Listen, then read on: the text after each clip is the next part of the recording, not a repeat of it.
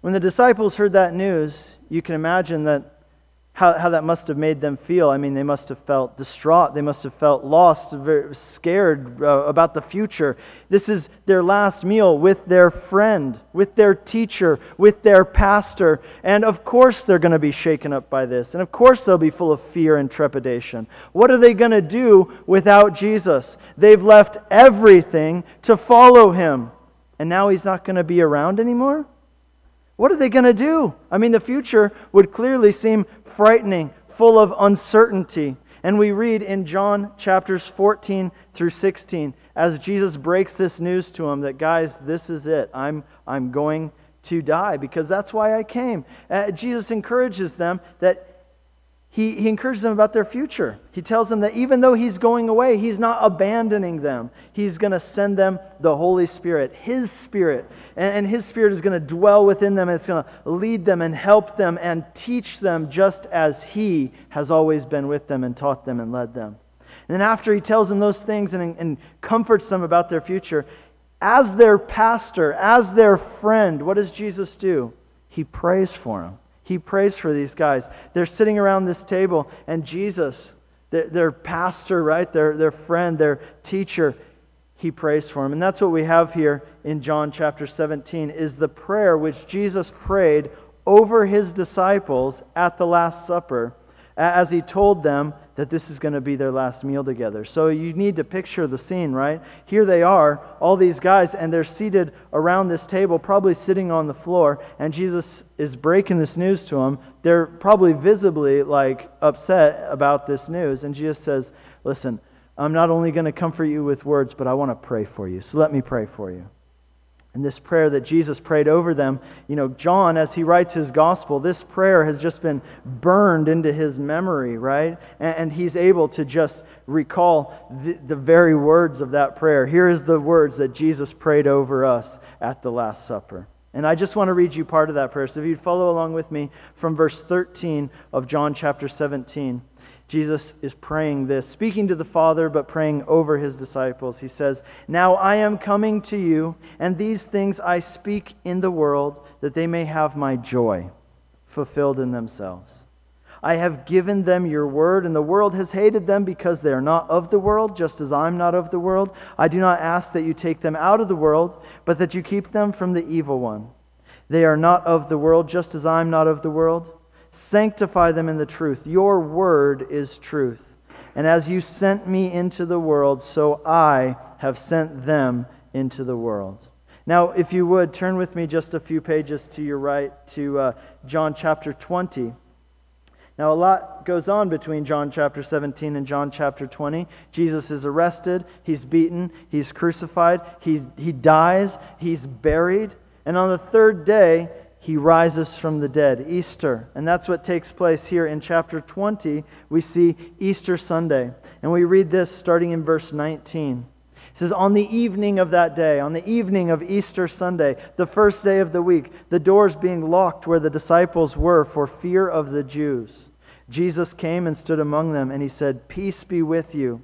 And when he had said this, they showed, or he showed them his hands and his sides, or his side. Then the disciples were glad when they saw the Lord. And Jesus said to them again, Peace be with you. As the Father has sent me, even so I am sending you.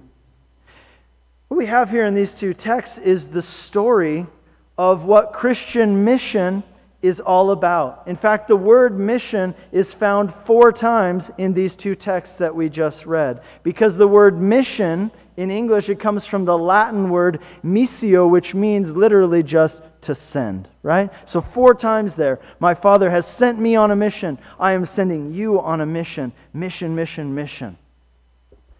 Be, to be on mission, what does it mean? It means to be sent by someone to do something for a purpose.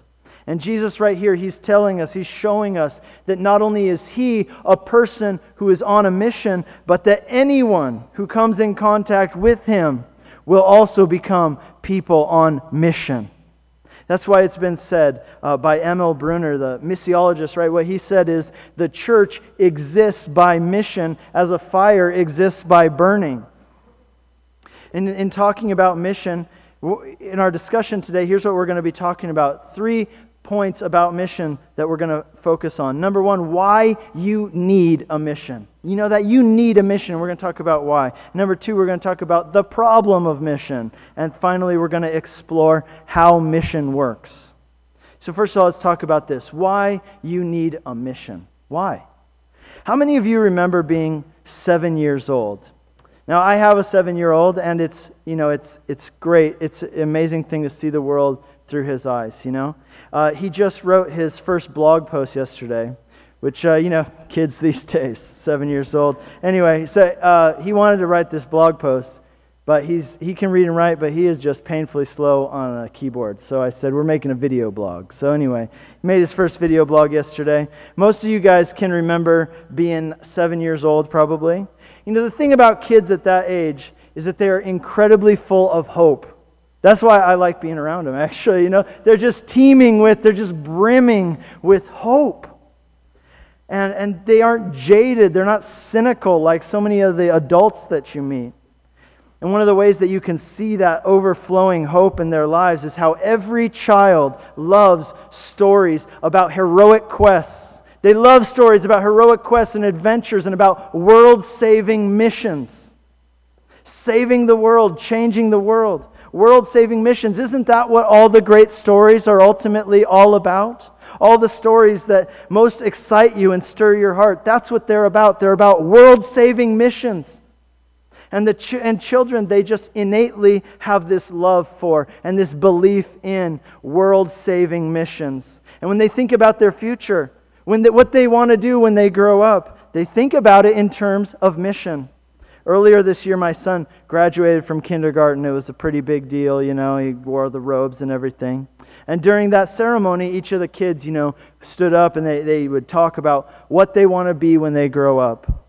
And you know what's weird is that not a single one of them said, you know, I'm really hoping to get a job in data entry. I'm really hoping, you know, to sit in a, front of a computer all day in an office pushing papers around. And uh, not one of them said, I'm really hoping to get into middle level management, you know? No, they all said things like, I want to be a doctor. I want to be a soldier. I want to be a firefighter. I want to be a police officer. One kid said he wanted to be the president, right? Do you see what the focus of that is? The focus is, I'm going to make a difference. I want to help people. I want to change things. I want to alleviate suffering. I want to bring joy and happiness and beauty into the world. They see their future in terms of what? They see their future in terms of mission. From the time that they're children, it's built into us. You know why children want to do those things? Why they want to help people and save the world? You know why? Because there's joy in that. Because they find joy in it. It fills their heart with joy to think about helping people. You see, there is a link between joy and mission. And I would go as far as to say this that mission is a requirement, it's a fundamental requirement for joy. As we grow up, as we get into our teenage years, into our 20s, we get into high school, we get into college, we try to hold on to this ideal of doing something significant, something with our lives that isn't about us, that's about something bigger, something that will change the world, that will make things better. And, and some of you, probably even when you went to college, you chose your major in college because you wanted to make an impact on the world for good. You had a desire to bring love and peace and healing and justice into the world. And you wanted to do that with your life. You know, I know a lot of people who become teachers. Nobody becomes a teacher because they want to get rich, you know? Everybody who becomes a teacher knows I'm never going to make any money doing this, but that's not why I'm doing it. I'm doing it because I want to make an impact on the world. I want to change lives. I want to be in the trenches making things happen and bringing about change. But you know what happens is that somewhere along the line, things change and we, we end up with all these adults that you see around, you know. They've got all the stuff, they're running the rat race, but they have no joy in it. They, you know, they've got all the stuff, they've got the house, they've got the cars, they've got all the, all the stuff, but they have got no joy. And I would say this that the reason why so many people are lacking joy is because so many people don't have mission. They don't have a mission. They're no longer on a mission that's bigger than themselves and bigger than their life, and that's about saving the world. And you know, in, your, in our culture, when you become an adult, there's this kind of philosophy that is sold to us. It, says basically this that look, idealism and dreams of saving the world, that's all fine and good when you're a kid, when you're young, you know, you know, but, but now when, when you're an adult, it's really time to grow up. And here in the real world, what really matters is your own personal fulfillment and comfort. And so those are the things. You know, leave everybody else alone. Stop trying to save the world. Just focus on your own life, your own comfort, your own happiness, your own fulfillment. And so many people buy into that and they trade. Do you understand? They trade this mission of changing the world and making a difference. They trade it for a different mission, a, a new goal of personal fulfillment. And here's the problem with that when you have no higher cause than making yourself happy and comfortable, you have no mission. You have no mission. You no longer have anything worth living for. You no longer have anything worth dying for. You no longer have anything worth sacrificing for except for yourself. And at that point, you have no mission. And when you have no mission, you will have no joy.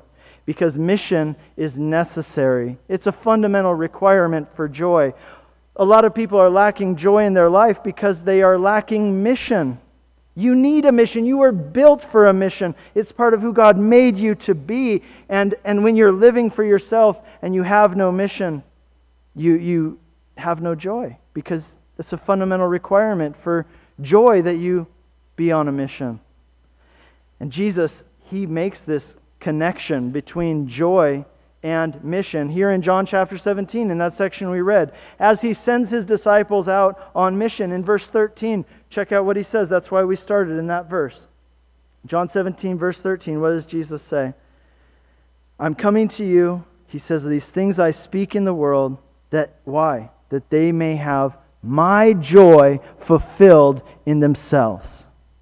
My joy fulfilled in themselves. And then he says down in verse 18. So, what's the context? The context is, I want them to have my joy. And then in verse 18, as he's praying, he prays for them Father, just as you sent me into the world, so now I'm sending them into the world. Do you get what he's saying? Jesus is saying this Father, I have so much joy in this mission you've given me. I want my followers, I want everybody who follows in my footsteps to have the joy that I have. And so, in order that they might have my joy, I'm giving them my mission. In Hebrews chapter 12, verse 2, we read just this incredible, fascinating, just thought provoking statement. It's one that you can just really let roll around in your mind for a long time. And it says this it says, Consider Jesus. And it says this, who for the joy, the joy that was set before him, he endured the cross and he despised its shame. Jesus endured the cross for you. He bore your sins, He bore your shame. That is the story of the cross, but this is the background story. This is behind the scenes. To where the Father takes you back to where the Father comes to the Son and says, I'm sending you on a mission. It's going to be a mission to bring truth and life and salvation into the world that's broken, that's dying under the curse of sin and death, and you're going to go to save them. I'm sending you on a mission to save them. But he also said this, but it's going to cost you everything. It's going to cost you everything. You are going to have to take all the sin, all the punishment, all the suffering of the world. It's all going to fall upon you. It's going to go into you and it's going to crush you. It's going to destroy you and tear you to pieces. But as a result, people are going to be saved and lives are going to be transformed and set free forever. You're going to redeem them.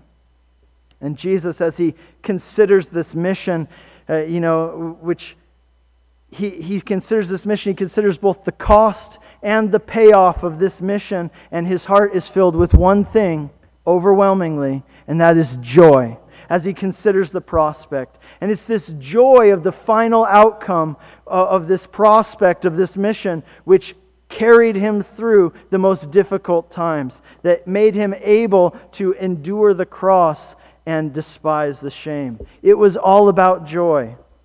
And so Jesus said, I want other people to have my joy, and so I'm sending them out on mission. I'm sending them on my mission so that they might have fullness of joy.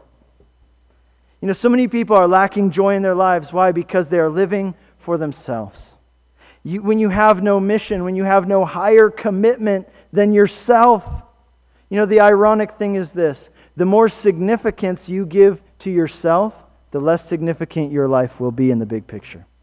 Do you think about that? The more significance you give to yourself, the less significant your life will be in the world. The more you live for yourself, the less you will make a difference and have an impact on the world. But Jesus said this He said, I'm giving you a mission, and if you accept this mission, God will use you to bring truth and life and salvation and redemption into the world. And yes, there will be a cost. It will cost you time, it will cost you energy, it will cost you resources to fulfill this calling. There will be a cost. In fact, it may even cost you your whole life. But it is something which is worth living for. It's something which is worth dying for and sacrificing for because there's nothing more important in the world than mission. I ran across this quote this week that said this The hardest thing about fighting is finding something worth fighting for. I agree with that. And, I have to say this that the gospel, this message, this mission of God, what we have here, is something worth fighting for. And it's the fact that we need a mission. You need a mission. It's a fundamental human need. It's a basic requirement for joy to have a mission. And the mission of God is the only mission that is truly, legitimately worth giving everything for. Because it's the only mission which actually has the potential to save the world. But that brings us then to the problem of mission, doesn't it? The problem of mission, you know, there are a lot of people uh, today, especially here where we live uh, in this part of the country, in this part of the state, uh, who, who look at Christianity and they'll say, you know, that's a really nice religion. There are a lot of really nice teachings in it, there are a lot of really great principles in it. I love the community aspect of Christianity. They, they might say, I respect the teachings about family and morality and putting others before yourself. Those are all great things. They do a lot of good for the world. But they might say, but the one part that I, I don't like is this it's just so narrow. Have you had anybody ever tell you that before? This is the part that, that's hard for me. It's just so narrow. I mean, how presumptuous is that to claim that anyone who doesn't believe what you believe is lost and going to hell? Isn't that presumptuous? I mean, how, how presumptuous that you can claim that you are on a mission from God to save the world. Isn't that presumptuous? You know, how, how presumptuous that you are out there trying to convert people and try to make them like you. You know, when it, they might say, when it comes to mission, I'm okay with you going to some you know, developing country and building houses for poor people or, or doing things in faraway places to help people have a better life. That's all fine. But why do you have to try to make everybody believe what you believe and think like you think? Even some Christians today would say something along the same lines. They might say, you know, I love learning about the Bible. I love taking the sacraments. I love worshiping. I, but the part that I don't really like about Christianity is that we're always being told to go and convert the world to what we believe. You know, and there's always the preacher there, he's harping on me to go convert my neighbors and bring my friends to church. You know, man, if they could just get rid of that, then it would, it would be way better. The problem with mission is that in our society, it's considered arrogant to claim that you know the truth, and it's considered arrogant to think to, for you to claim that other people should believe what you believe. And part of the reason why, you know, I talked about this idea of how we're we innately have this sense of mission. Part of the reason why we lose that sense of mission as, as we become adults is because there are so many voices in our society that, that tell you that, listen, trying to make a difference, trying to change the world, trying to save the world, that's futile, right? It doesn't matter, and it's all relative anyway, right? And the idea that you can change the world, at best, that's naive, and at worst, it's terribly arrogant, maybe even dangerous. And so rather than trying to save everybody else, they would say, Why don't you just worry about your own life? Why don't you just focus on yourself and leave everybody else alone? But here's the problem with mission that you cannot be a Christian and not be on mission. If you take that out, you've just taken out the heart of it. You can't remove it. The problem with mission, the command to be on mission comes straight from the mouth of Jesus. He says, As the Father sent me, so now I send you. Go into all the world, preach the gospel, make disciples of all nations, teach everybody to obey all that I've commanded you. Those aren't my words, those are Jesus' words. That may not be popular, but it's straight from the mouth of Jesus. And that means that in order to be a faithful follower of Jesus Christ, you cannot ignore that. You can't take it out, you can't dismiss it. To really practice Christianity, you must be actively engaged in pursuing that mission. It's inherent to what Christianity is. So that's the problem of mission. Mission isn't popular, but it is an integral part of Christianity. You remove mission from Christianity, you remove the heart. You just can't do it.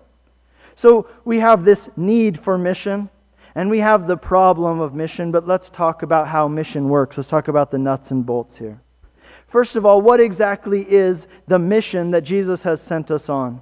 You know, if you look around, you will see people doing a lot of different things and activities all under the title of mission, right? You'll see for some people, they, they're digging wells in Africa and they say this is mission. For some people, they're doing evangelism, just evangelism. They say this is mission. For some people, it means, you know, caring for the homeless and the destitute in our city. And they say we're on mission. In John chapter 17, Jesus gives us two perspectives on what mission is and what a person on mission is called to do. Two perspectives. And really, this is very helpful to see it this way. First, we are sent on a mission to do what? Number one, to show something. To show something. If you still got your Bible open to John 17, look with me uh, at, at verse 6. Jesus says, I have uh, manifested your name. Some of your translations, he will say, I have shown your name. I have shown your name. See, Jesus was on a mission. Part of that mission was to show. Now, think about this uh, missions inherently are about showing something. We have many missions in this country. They, you know, in, in older times, they were commonly known as missions. Nowadays, a lot of them are known as embassies, right? But we have many of them in our country. We have a mission of Spain in the United States, a mission of France, we have a mission of South Africa, a mission of Australia. The United States also has missions in other countries. And what are those missions full of? They're full of ambassadors. And these ambassadors are sent to do what? To show people what their country is really all about. Ambassadors and missions are sent to, to dispel stereotypes, to represent their nation in a truthful and accurate way. And that's what Jesus did. He came to show something. In verse 6, Jesus says, Father, you sent me on this mission, and I did it. I showed them. I manifested your name. That's what I've done. I've revealed you. I've showed you to the people. Jesus came as an ambassador of the kingdom of God. He came to show people what God's heart is like, what his kingdom is really all about. The things that God cares about, the things that matter, the things that are a priority in his kingdom. Paul the Apostle tells us that as Christians, he says, You are ambassadors for Christ. What that means is that you are on a mission. A mission to do what? To show people God's heart, to show people God's love, and to represent the culture and the values of his kingdom, which we have become citizens of. And that's why one of the ways, one of the aspects of doing mission is focused on showing people the heart of God. And that's why we do practical things to show people the heart of God, to bless them, to love them. Why do we do that? To show them the heart of God. So part of mission is to show, but that's not the whole of mission. That's part of it. Jesus' mission from God, uh, our mission from God is not only to show, but also it's to save. In verse 19, if you still got your Bible, open up uh, 19. Jesus says this For their sake I consecrate myself. What's he speaking of? He's speaking of his death. That's the context here. I consecrate myself. I give myself over to death. Why? That they might be sanctified in truth. Jesus didn't just come to show people God's heart, He came to save sinners. Imagine there's somebody you love, and you see in that person the symptoms of a disease which you used to have. And you know that that's life threatening, and you know what had to be done in your life in order for that to be taken away, in order for you to be saved from that sickness. But this person that you care about, they don't recognize that they're sick. They, they don't even think they're sick. They don't think anything's wrong. So, what would you do in that situation? Somebody you love is sick. You, you see it. You know what had to be done in your life, but they don't think anything's wrong. What would you do? Well, you would start trying to persuade them, wouldn't you? You would start trying to persuade them. No, let me explain this to you. You would start by telling them your story. This happened to me. I was where you were at. This is what happened. This is how it all went down. This is how I was healed of it. That's what evangelism is all about. If you care about somebody and you know the truth about their condition and the truth about how they can be saved from that condi- condition, that's what evangelism is. It's when you have truth and love together that you cannot help but be on a mission to save. When you have truth and love, when those two collide and meet, you cannot help but be on a mission. You have to be on a mission. If you have only truth but no love, right? You know the truth, but you just don't care, then there's no mission. If you have love for that person, but you don't have the truth that's able to help them, then there is no mission but it's at the intersection, at the collision of truth and love. When those two come together, you have to be on mission. You are on mission. And that's what the Christian has. You know that as Christians, that is what we have truth and love. When truth and love collide, you can't help but be a person on mission. And that's why we must evangelize. We must preach the gospel, the good news about Jesus. We must call people to repentance in order that they might be forgiven of their sins and reconciled to God and have eternal life. How many of you have ever heard this saying? The saying is preach the gospel at all times and when necessary, use words. Anybody heard that one? It's pretty popular. Uh, that quote is sometimes attributed to St. Francis of Assisi, sometimes it's con- attributed to Augustine. But here's the thing St. Francis didn't say that. He never said that. And Augustine, he didn't say it either. But, you know, we attribute it to these guys to make it look a little more credible. I have to tell you, though, although that's a common saying, something you might even hear in church sometime, I have to tell you, it's really not a great saying. Like, uh, it would be like telling me, telling a chef, okay, chef, feed all the people, and if necessary, use food, right? Oh, all right, thanks. You know, or you tell a guy who's going to build a house, right? You want to build a house? Build the house, and if necessary, use wood. Oh, okay, I will. Thank you. Because uh, guess what? It's always necessary. It is necessary. You know, the idea behind the statement is that, you know, it would really just be better if you could just, if you just follow Jesus, do your own thing, and what? Keep your mouth shut unless absolutely necessary. And I'm here to tell you that's the point. It is absolutely necessary. It's always absolutely necessary. The gospel is what? Good news. And guess what? Good news has to be shared in words, right? It has to be told. Paul the Apostle, he said this Everyone who calls on the name of the Lord will be saved. But he goes on there in Romans 10 and he says, How will they call on him in whom they have not believed? And how are they to believe in him of whom they have not heard? And how can they hear without someone preaching? And how are they to preach unless they're sent? There's that word again sent. The mission of Jesus, it was both a mission to show and a mission to save. And this is the mission that we have received from him a mission to show and a mission to save. And both aspects are important.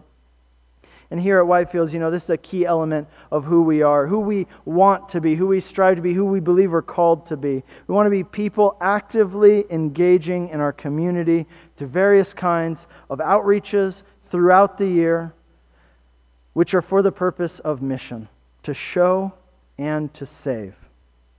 You know, what does it look like? You might ask, what it for practically, right? For our church, for me as a Christian, for you as a Christian, what does it look like to live out the mission of God? What does it call what does it mean to be a missional community?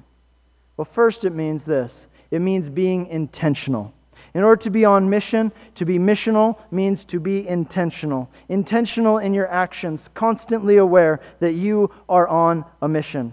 For us as a church, one thing that means is that everything we do, everything, from our Sunday services to the way we do music, to our um, outreaches in the park, to our community groups.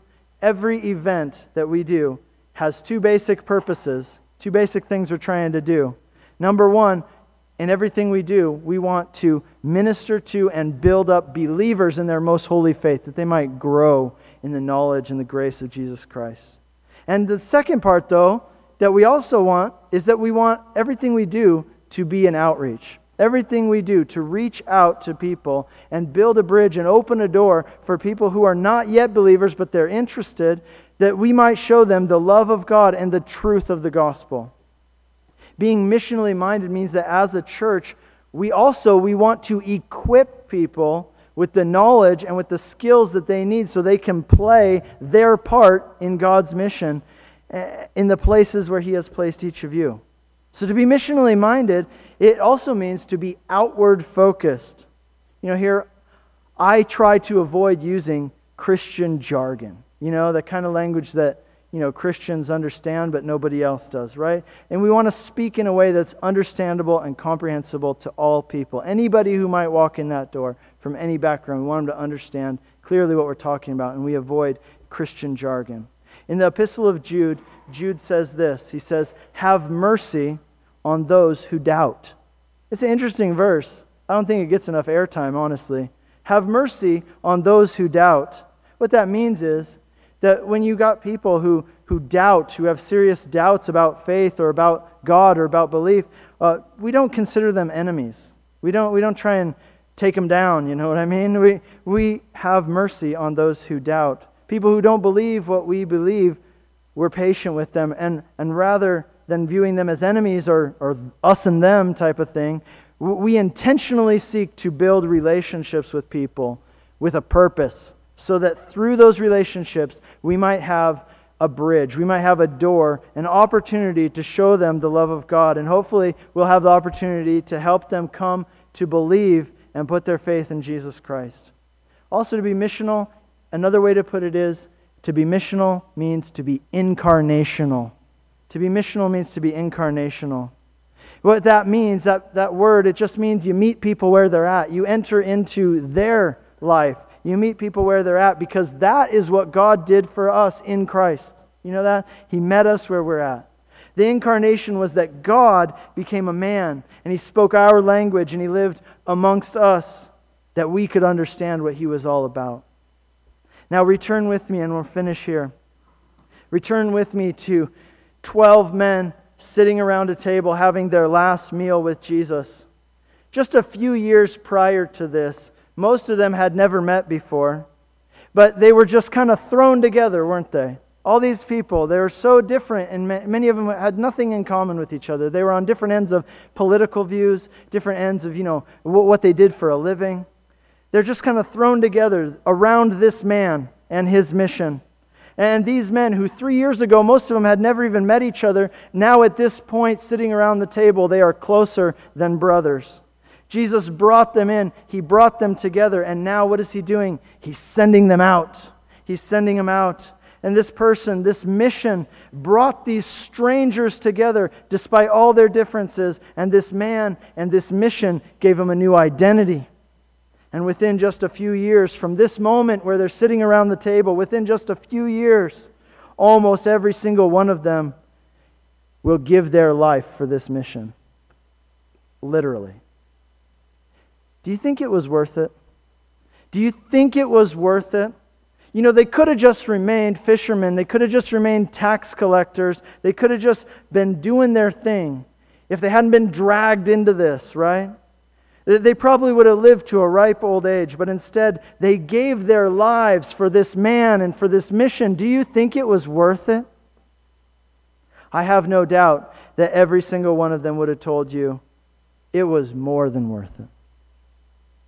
We know what it means to be a Christian is this God has brought you in, but once you've been brought in, He also sends you out on a mission.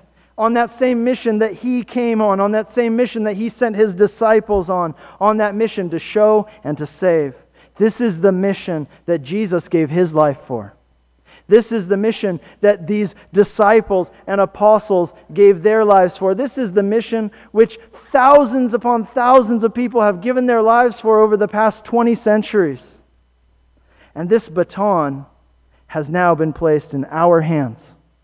This baton has been placed in our hands. Do you realize what a high, holy thing that is? What a, what a lofty thing that is, that this baton has been placed in our hands and it is our turn to run with it. God never brings you in to bless you without sending you out to be a blessing. So I would ask you this morning as I close how has God brought you in to bless you? What are the ways in which God has uniquely blessed you? What are the ways that God has uniquely blessed us as a church?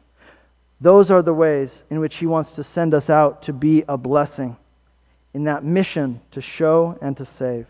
May we be faithful in carrying that baton. Amen. May we be faithful with what He's blessed us, what we, with what we've been given.